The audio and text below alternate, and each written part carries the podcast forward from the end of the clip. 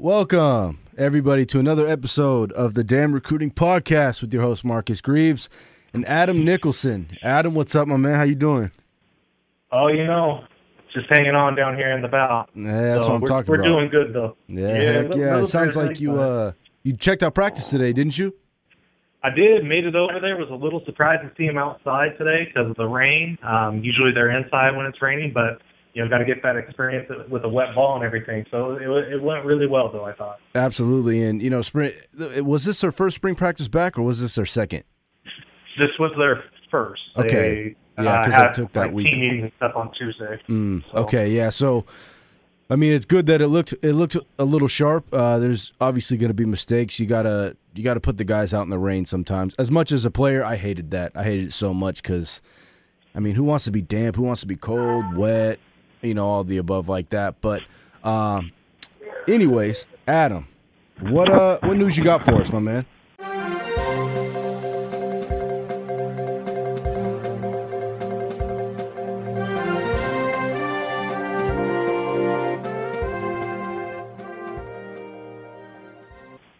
Hey man, it was uh, you know, we got not a whole lot going on on the recruiting front for football right now. A lot of it's here with hoops still, um, as they're kind of gathering information still and getting kids on the campus for football. But I think, um, you know, let, let's start off with some hoops talk. What do you think? I know that was kind of our carryover from last week. Absolutely. Let's start it off with that. Cool. So uh, first news and notes, we got Tyson Jolly. He was a JUCO. We had talked about him last week on the pod. Um, JUCO out of Tyler, Texas, Tyler Junior College out there. Uh, he had been on an official visit to Oregon State last month. Um, got some bad news. He actually committed to SMU coming out of his official visit this weekend. Mm. Um, but so moving on, they're still looking at adding at least one more piece. Um, you know, this last week we've been breaking down kind of what the roster will look like for Wayne Tinkle's program uh, for next season.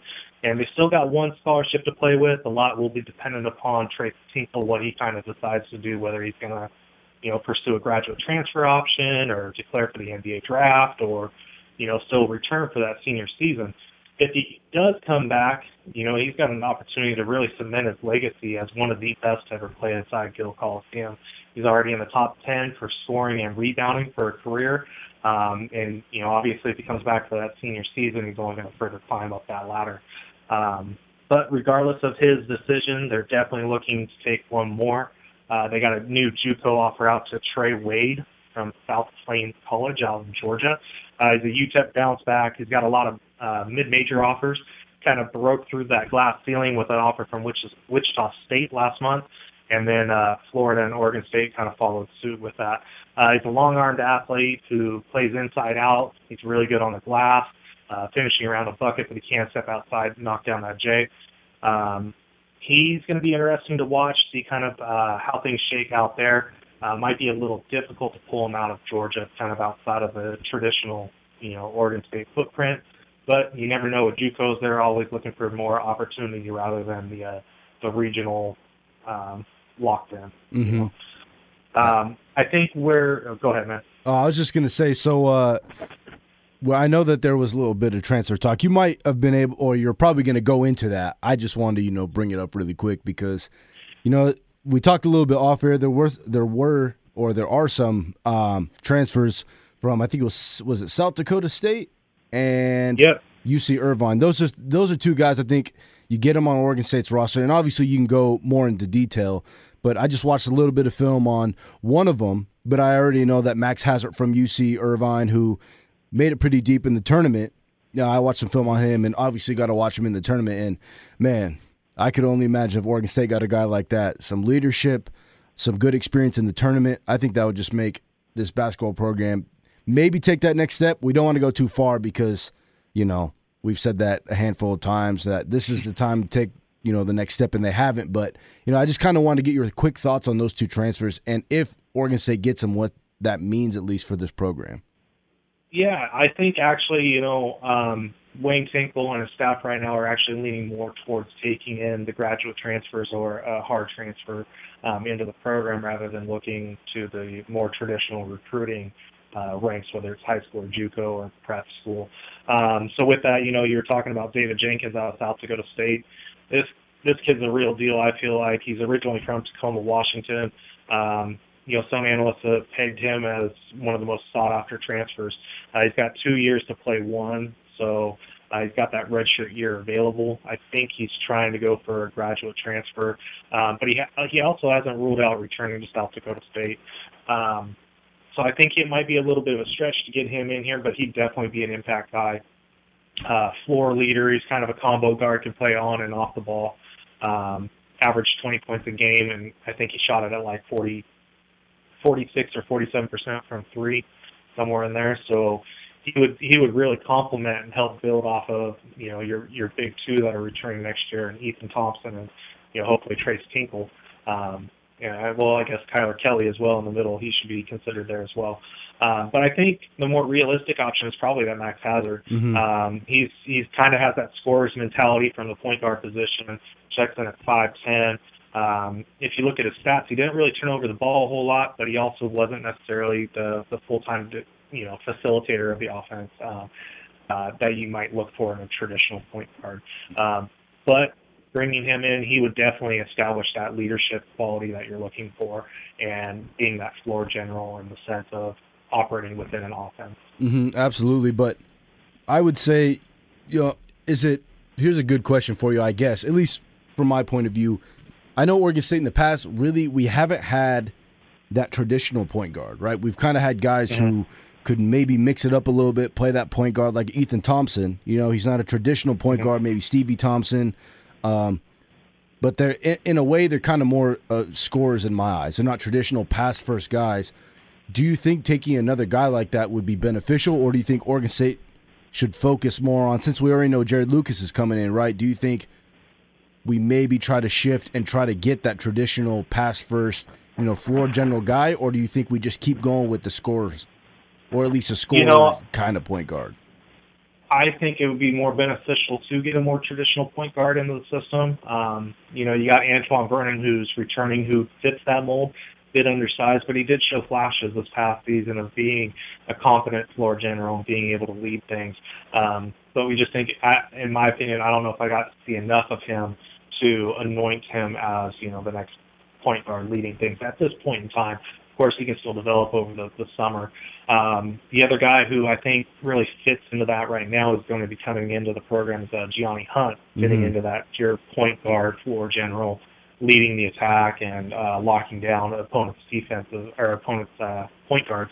Um, you know, but you're if you don't target a, transfer, you're running the risk of having one of these either true freshman or a, you know a, a true sophomore who played roughly 10 minutes a game um, really giving him the reins to take over this team who's really pushing to aspire to become a tournament team just missed out this past season. Um, like I said, I think it might be beneficial to get a proven quantity in there leading the show.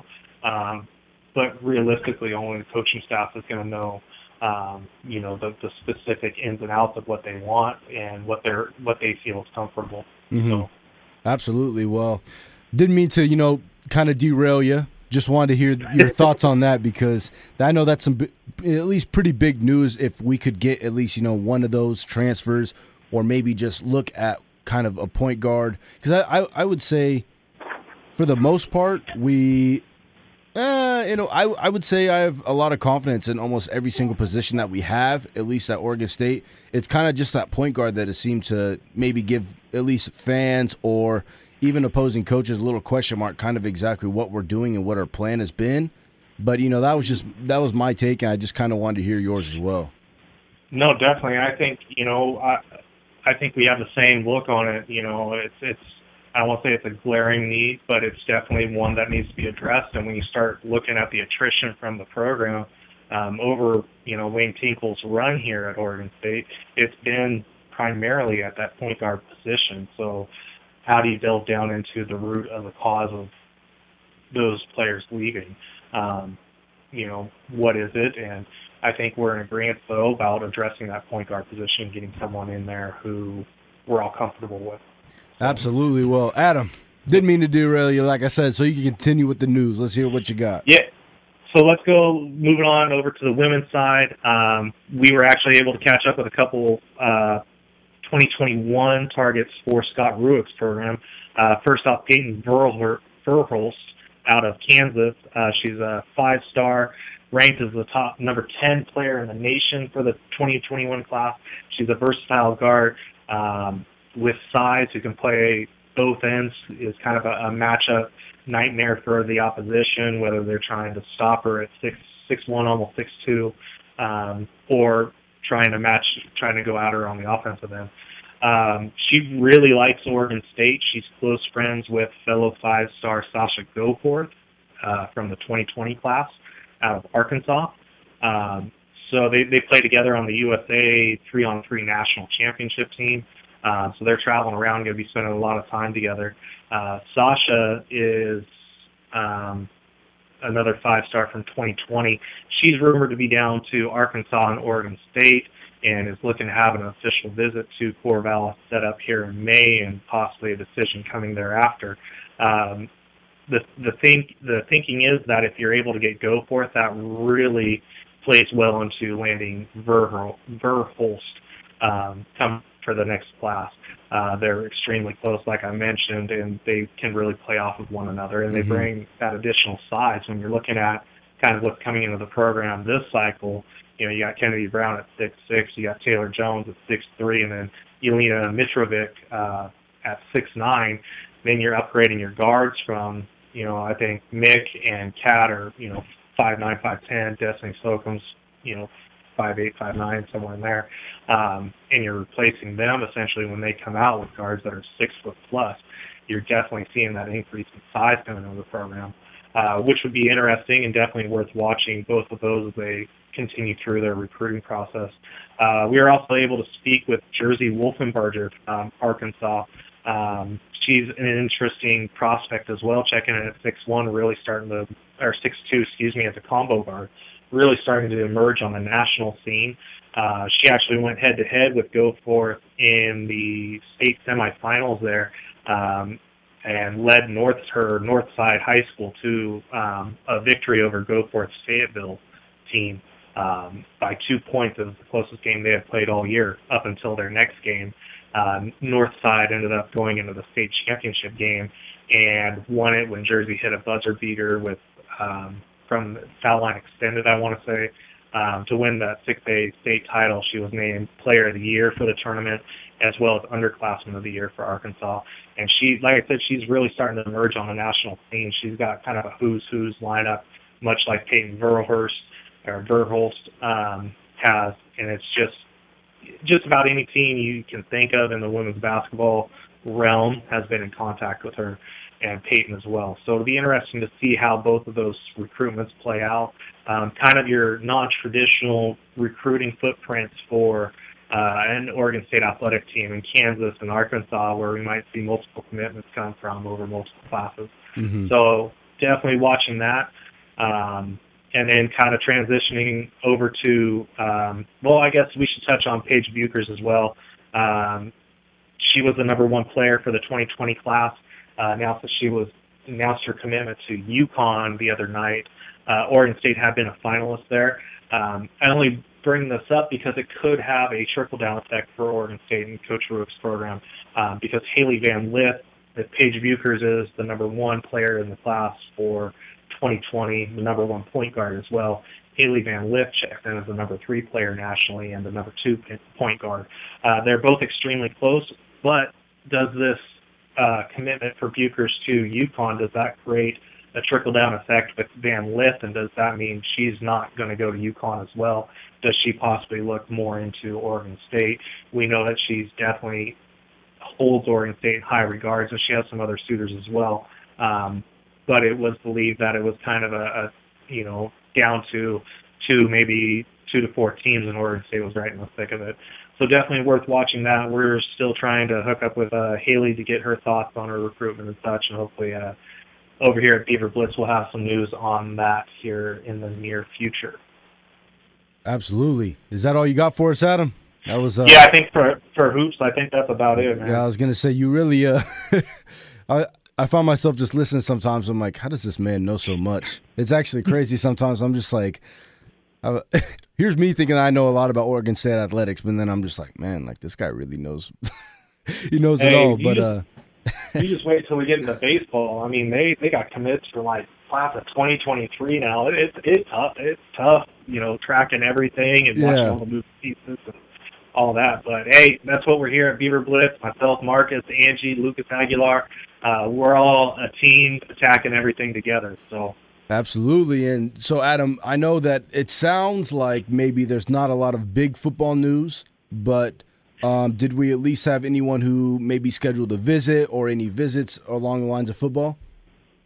Yeah, uh, I was out there today. There's a couple kids at practice today taking it all in, but I think the next big name that uh, Oregon State fans should be aware of is three-star Jake Overman out of Servite High School, who will be up on an unofficial this weekend.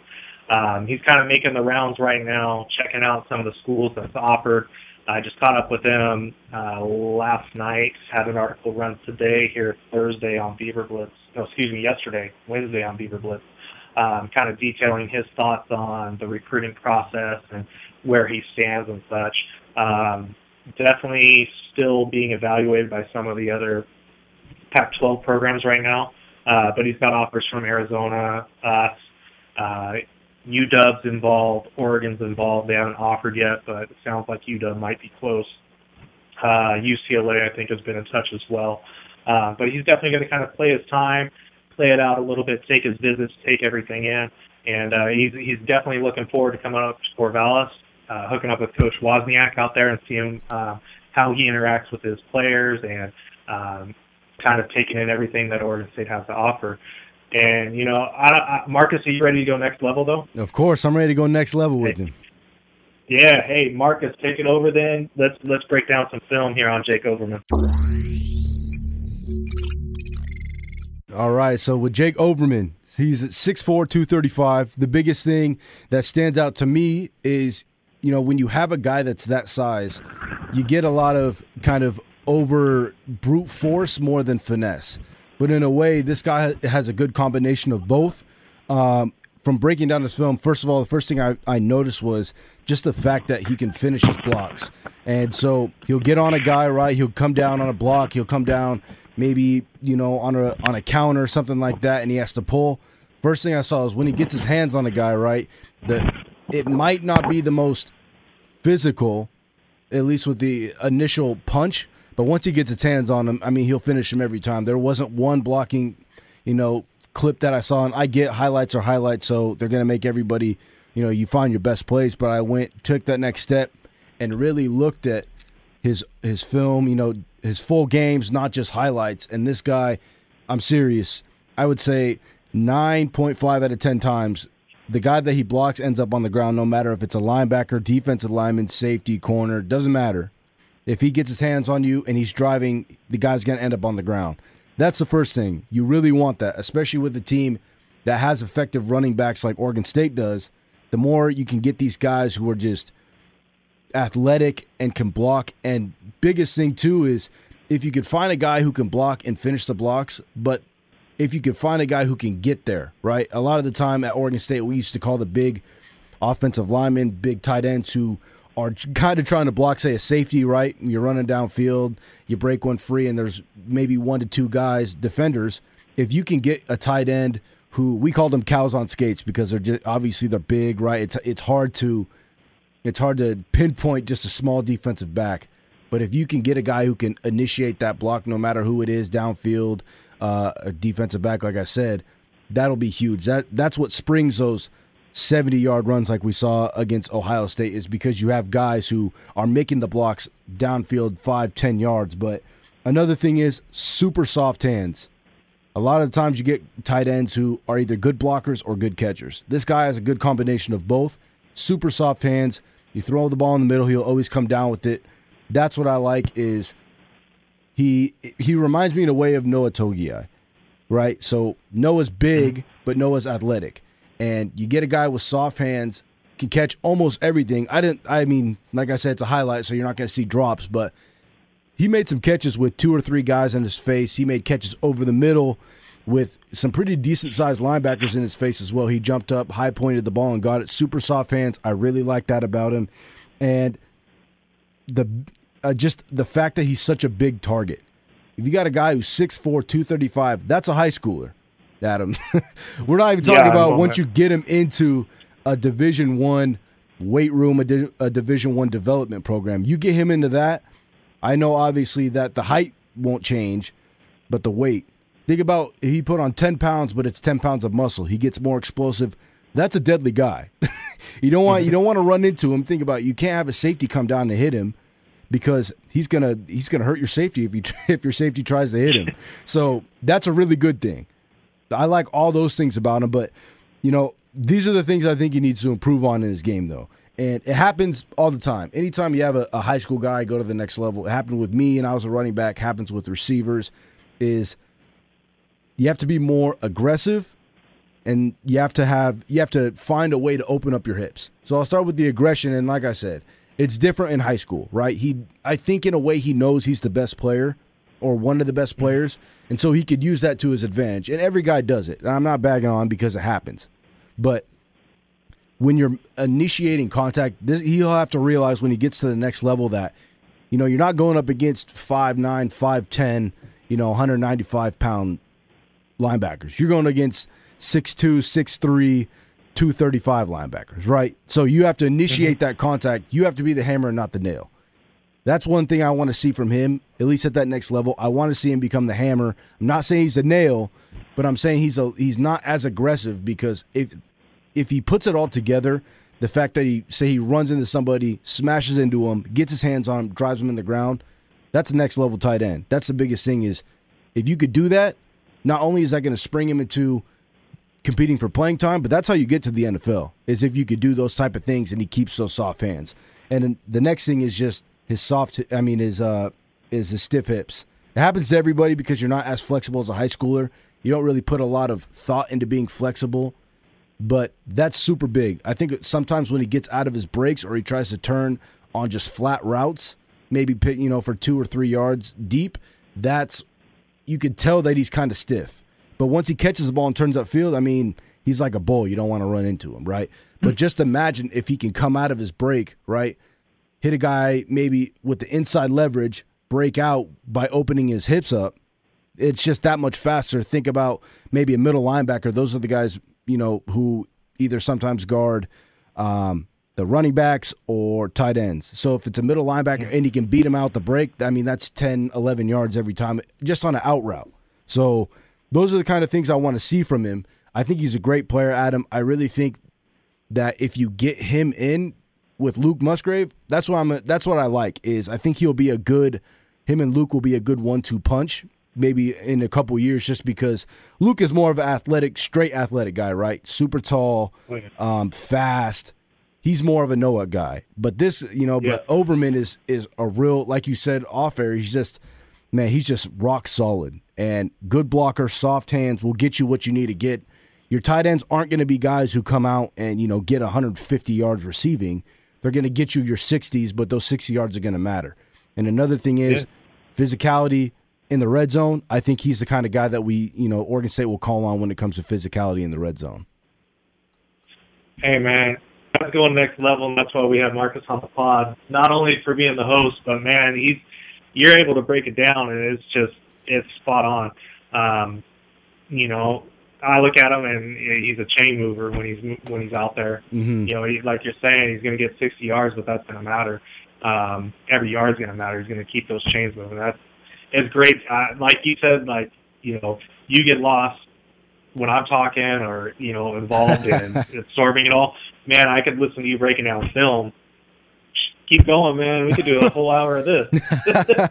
yeah, man. It's just, you know, it, I I really like breaking these kids' films down because when you break them down and you just look at kind of in a way how they fit into Oregon State's offense, this is another mm-hmm. thing that I want people to really grasp is the fact that Coach Smith is getting these, you know, these players that really fit the system because you're, you know, he's not getting a some crazy fast tight end that can't block because he understands his strength right now is running, right? And so you mm-hmm. get a guy who can block, you get a guy who just picks up what you need to pick up. Like I said, He's not going to get you no 150 yards receiving. He'll get you those 60. But like you said, he's a chain mover, right? Say it's third and three. He opens it. He gets his hips better. He has soft hands already. That's a quick out route. He picks it up, beats his guy one on one, and then you get four to five to six to seven, right? That's a chain mover. Yep. And he'll keep doing that, doing that, and doing that.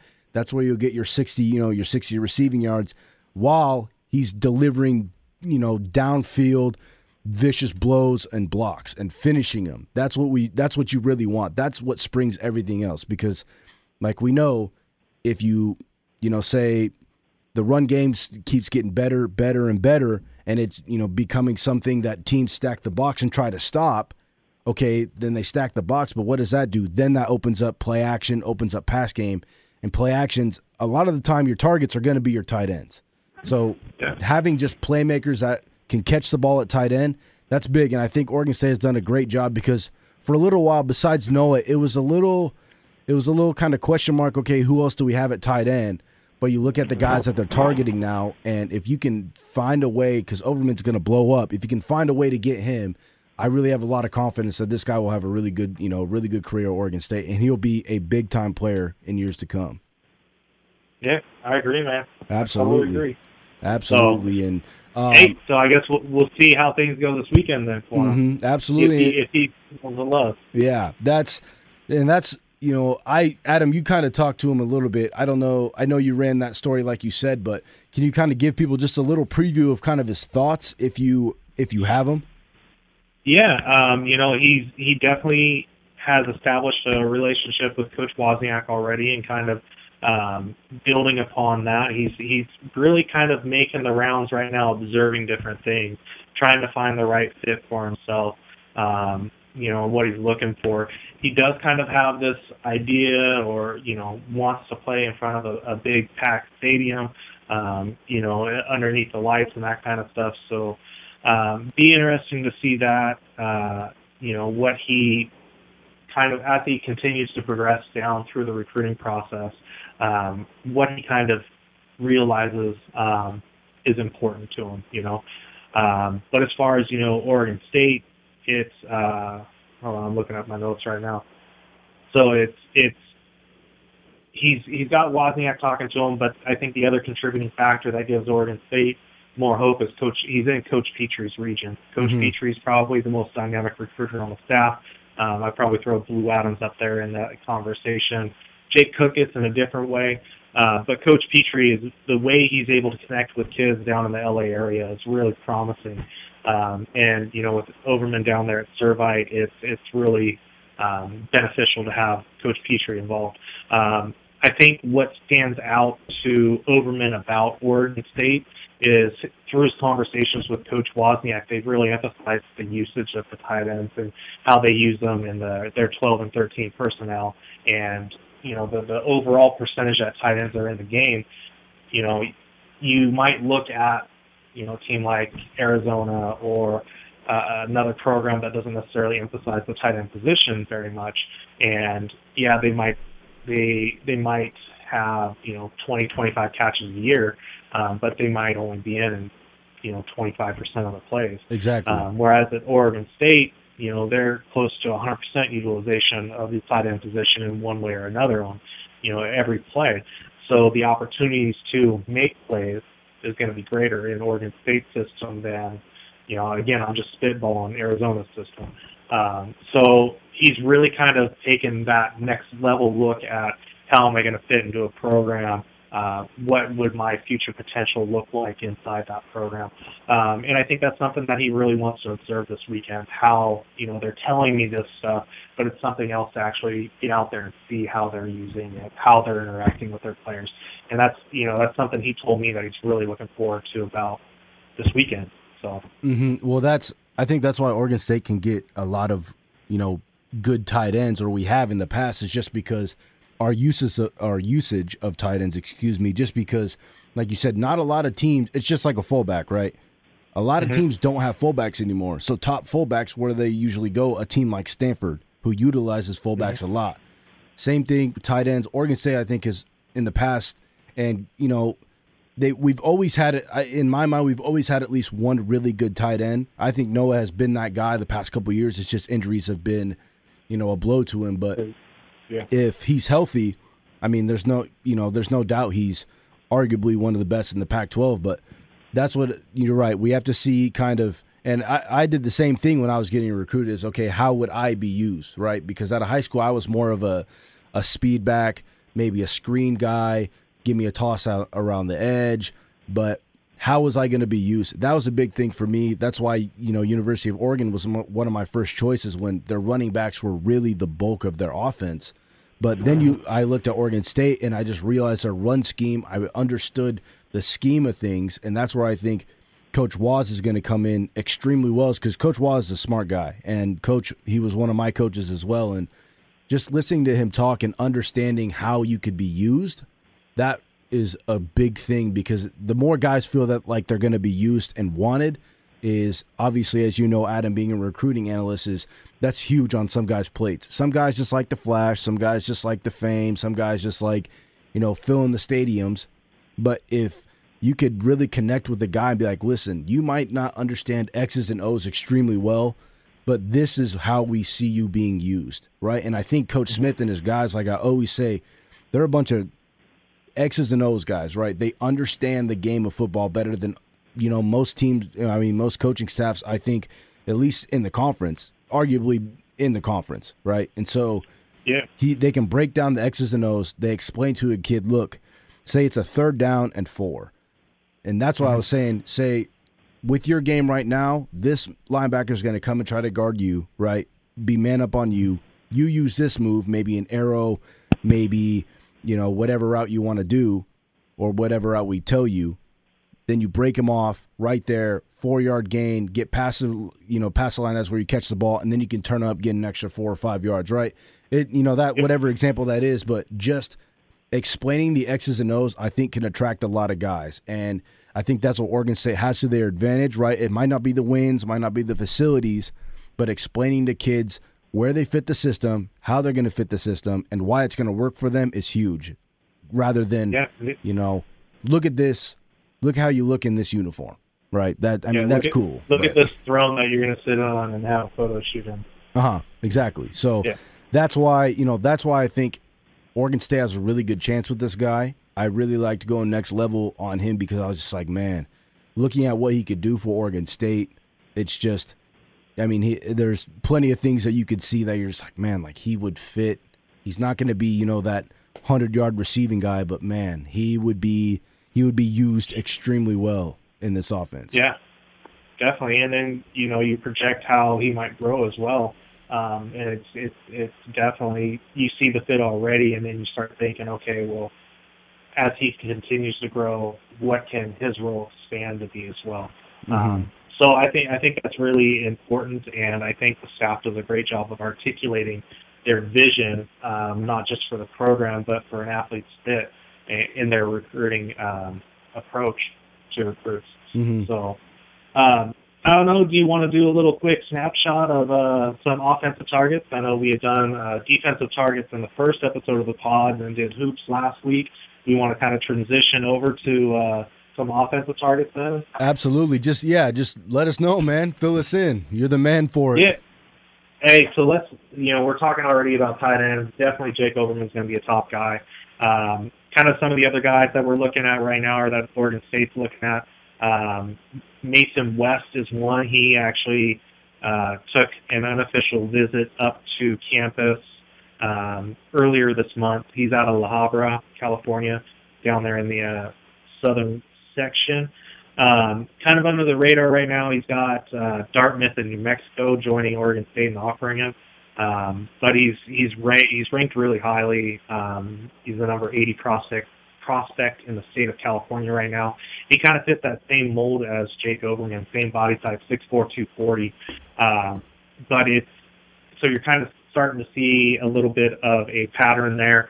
And you know, as you look across the board, we're able to kind of distinguish. Okay, this coach is looking for this type of player. And I think with tight ends, you're looking for that multi-purpose, or at least Coach Wozniak's looking for that multi-purpose um, tight end who already has the fundamentals as, you know, uh, uh, blocker as an extended uh, lineman, lead blocker, getting downfield, but also um, being a chain mover. Um, with that said, though, there is a third guy out there that uh, is a little bit different in Kaleo Bolingay. Um, he's a little bit taller, 6'6", 212, is more of a guy who you can split outside. He still has some of those fundamentals in blocking, um, but kind of fits that other role more comparative to uh, uh, Luke uh, Musgrave, who's part of the 2019 class. Um, he's got Oregon State and Cal right now as his top two. Still kind of, uh, you know, open to the process though, so we'll see about him getting up to campus here uh, at some point either this spring or early summer. Um, as we transition, kind of staking along the uh, line of scrimmage there, uh, we already talked about Aiden Finney on the first episode of the Dam Recruiting Podcast. Uh, he was the offensive lineman out of Chico who had spent the weekend up in Corvallis as camp broke, um, spring camp broke. Picked up his offer as soon as he got back home.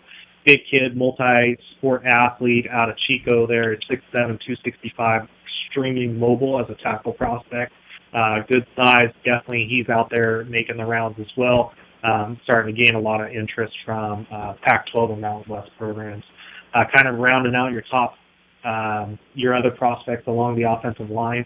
Um, Levi Rogers, a four-star out of Woodinville, Washington. Um, he's pretty high on the Beavs. He's also a national recruit. He's got something like, you know, closing in on double digits offers, USC, California, Arizona State, Wazoo. Um, Notre Dame's been interested uh, in him. He visited back in February. Um, definitely a high level prospect, one of Coach Michalczik's uh, top targets. And uh, like I said, he's up there at Woodinville, uh, just outside Seattle, but he's uh, transplant from Maryland. So he doesn't necessarily have the traditional um, rooting interest that you would see out of a prospect from that area for the Huskies or the mm-hmm. Cougars. Uh, so it definitely leaves the door open for Oregon State to make some noise there in his recruitment. Uh, kind of the last offensive line target then is going to be Andres Stewart out of Los Gatos, and he's another newer offer for Coach Michalczik. Uh, again, big body tackle, 6'7", 285, a little bit more developed than uh, Aiden Finney right now.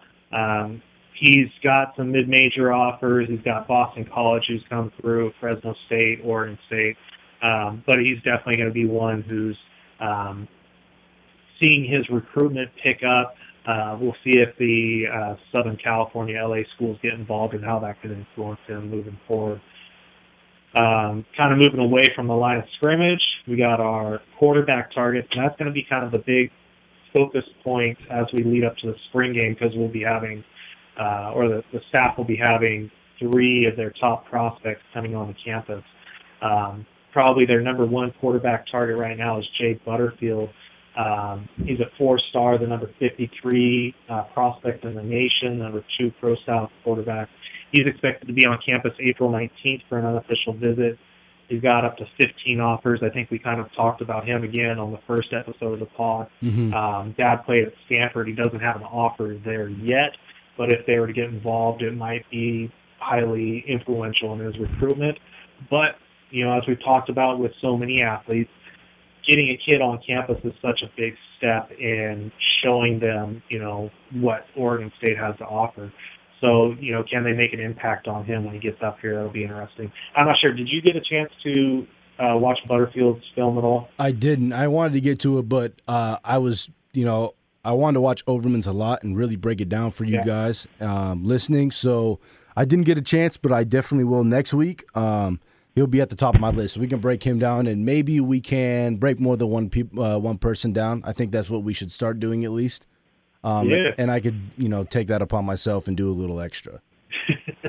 hey, man, like I said, I could I could listen to you breaking down film like the entire hour if that's what it is. Um, so kind of the other two top targets then for the quarterback, uh, we got C.J. Stroud out of Rancho Cucamonga. Um, he's going to be up April 19th as well. Excuse me, Butterfield's going to be up on the 20th, and well, they're all going to be up here that weekend.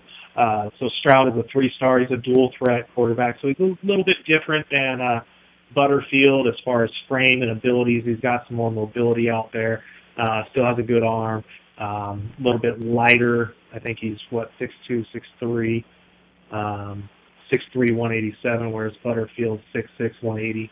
Uh, he's got Cal and Boise State, Colorado, Kansas State on him. Um, but you know, like I said, getting them up on campus that's a huge step. The last quarterback to keep an eye on is going to be Shane Illingworth. He's out of Norco, uh, California. Um, he's completely different. He's more of the Jake Luton type quarterback, 6'6", 225, big kid with a howitzer back there standing in the pocket. Uh, he's got eight offers. He's uh, actually going to be taking an official visit here this weekend to Arkansas. Arkansas is perceived to kind of be the leader in his recruitment right now, so it'll be interesting to see if he, um, you know, announces a commitment coming out of this, or if he's willing to continue in the recruiting process. He's got Oregon State he's high on and Wazoo as well, and he's uh, he's told numerous he's spoken to numerous people saying that he wants to take on officials to both those schools uh, before making a decision. Uh, kind of moving back into the offensive backfield, uh, top target is Jalen John. He's an in-state kid out of Lake Ridge. Uh, Justin Baker, uh, kind of a scat back. He can move in the backfield or split out into the slot. He's out of Kennedy Catholic up in Burien, Washington. And Chris Street is a kid out of L.A. Mike or Coach Petrie is going to be his lead recruiter out of uh, JSerra Catholic down there. All three of them are three stars. Um, you look at kind of how they fit Jalen John's more of a, power back, um, more willing to run people over, whereas Baker and Street are more shifty, a little bit maybe undersized at five eight, five nine. Uh, definitely explosive though with the ball in their hands and uh, speed that can blow by people.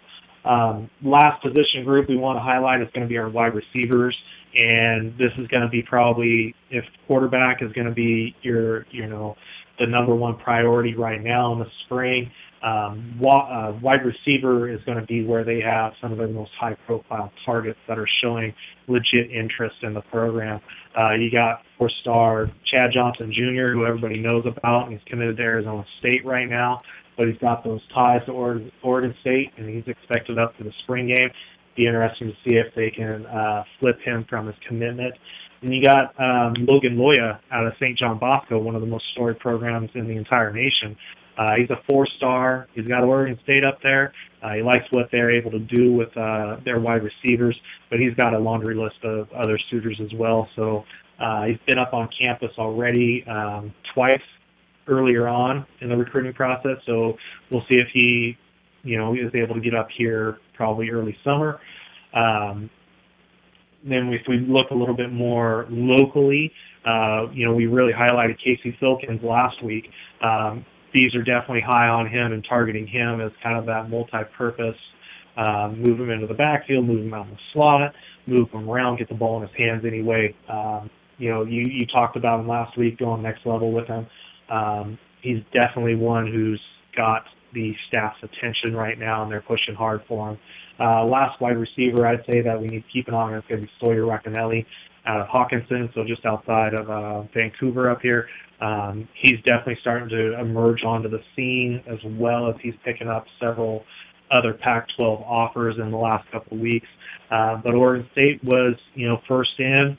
They offered over a year before anybody else did, so it's definitely meaningful in his recruitment. Absolutely, that's meaningful, and I'm telling you, that kid is a program changer. Dude is a beast, absolute beast. Watch him put a basically a state championship on his back when you're down. I think was, I think they were down three touchdowns and like going into the fourth quarter against a team who I think was undefeated.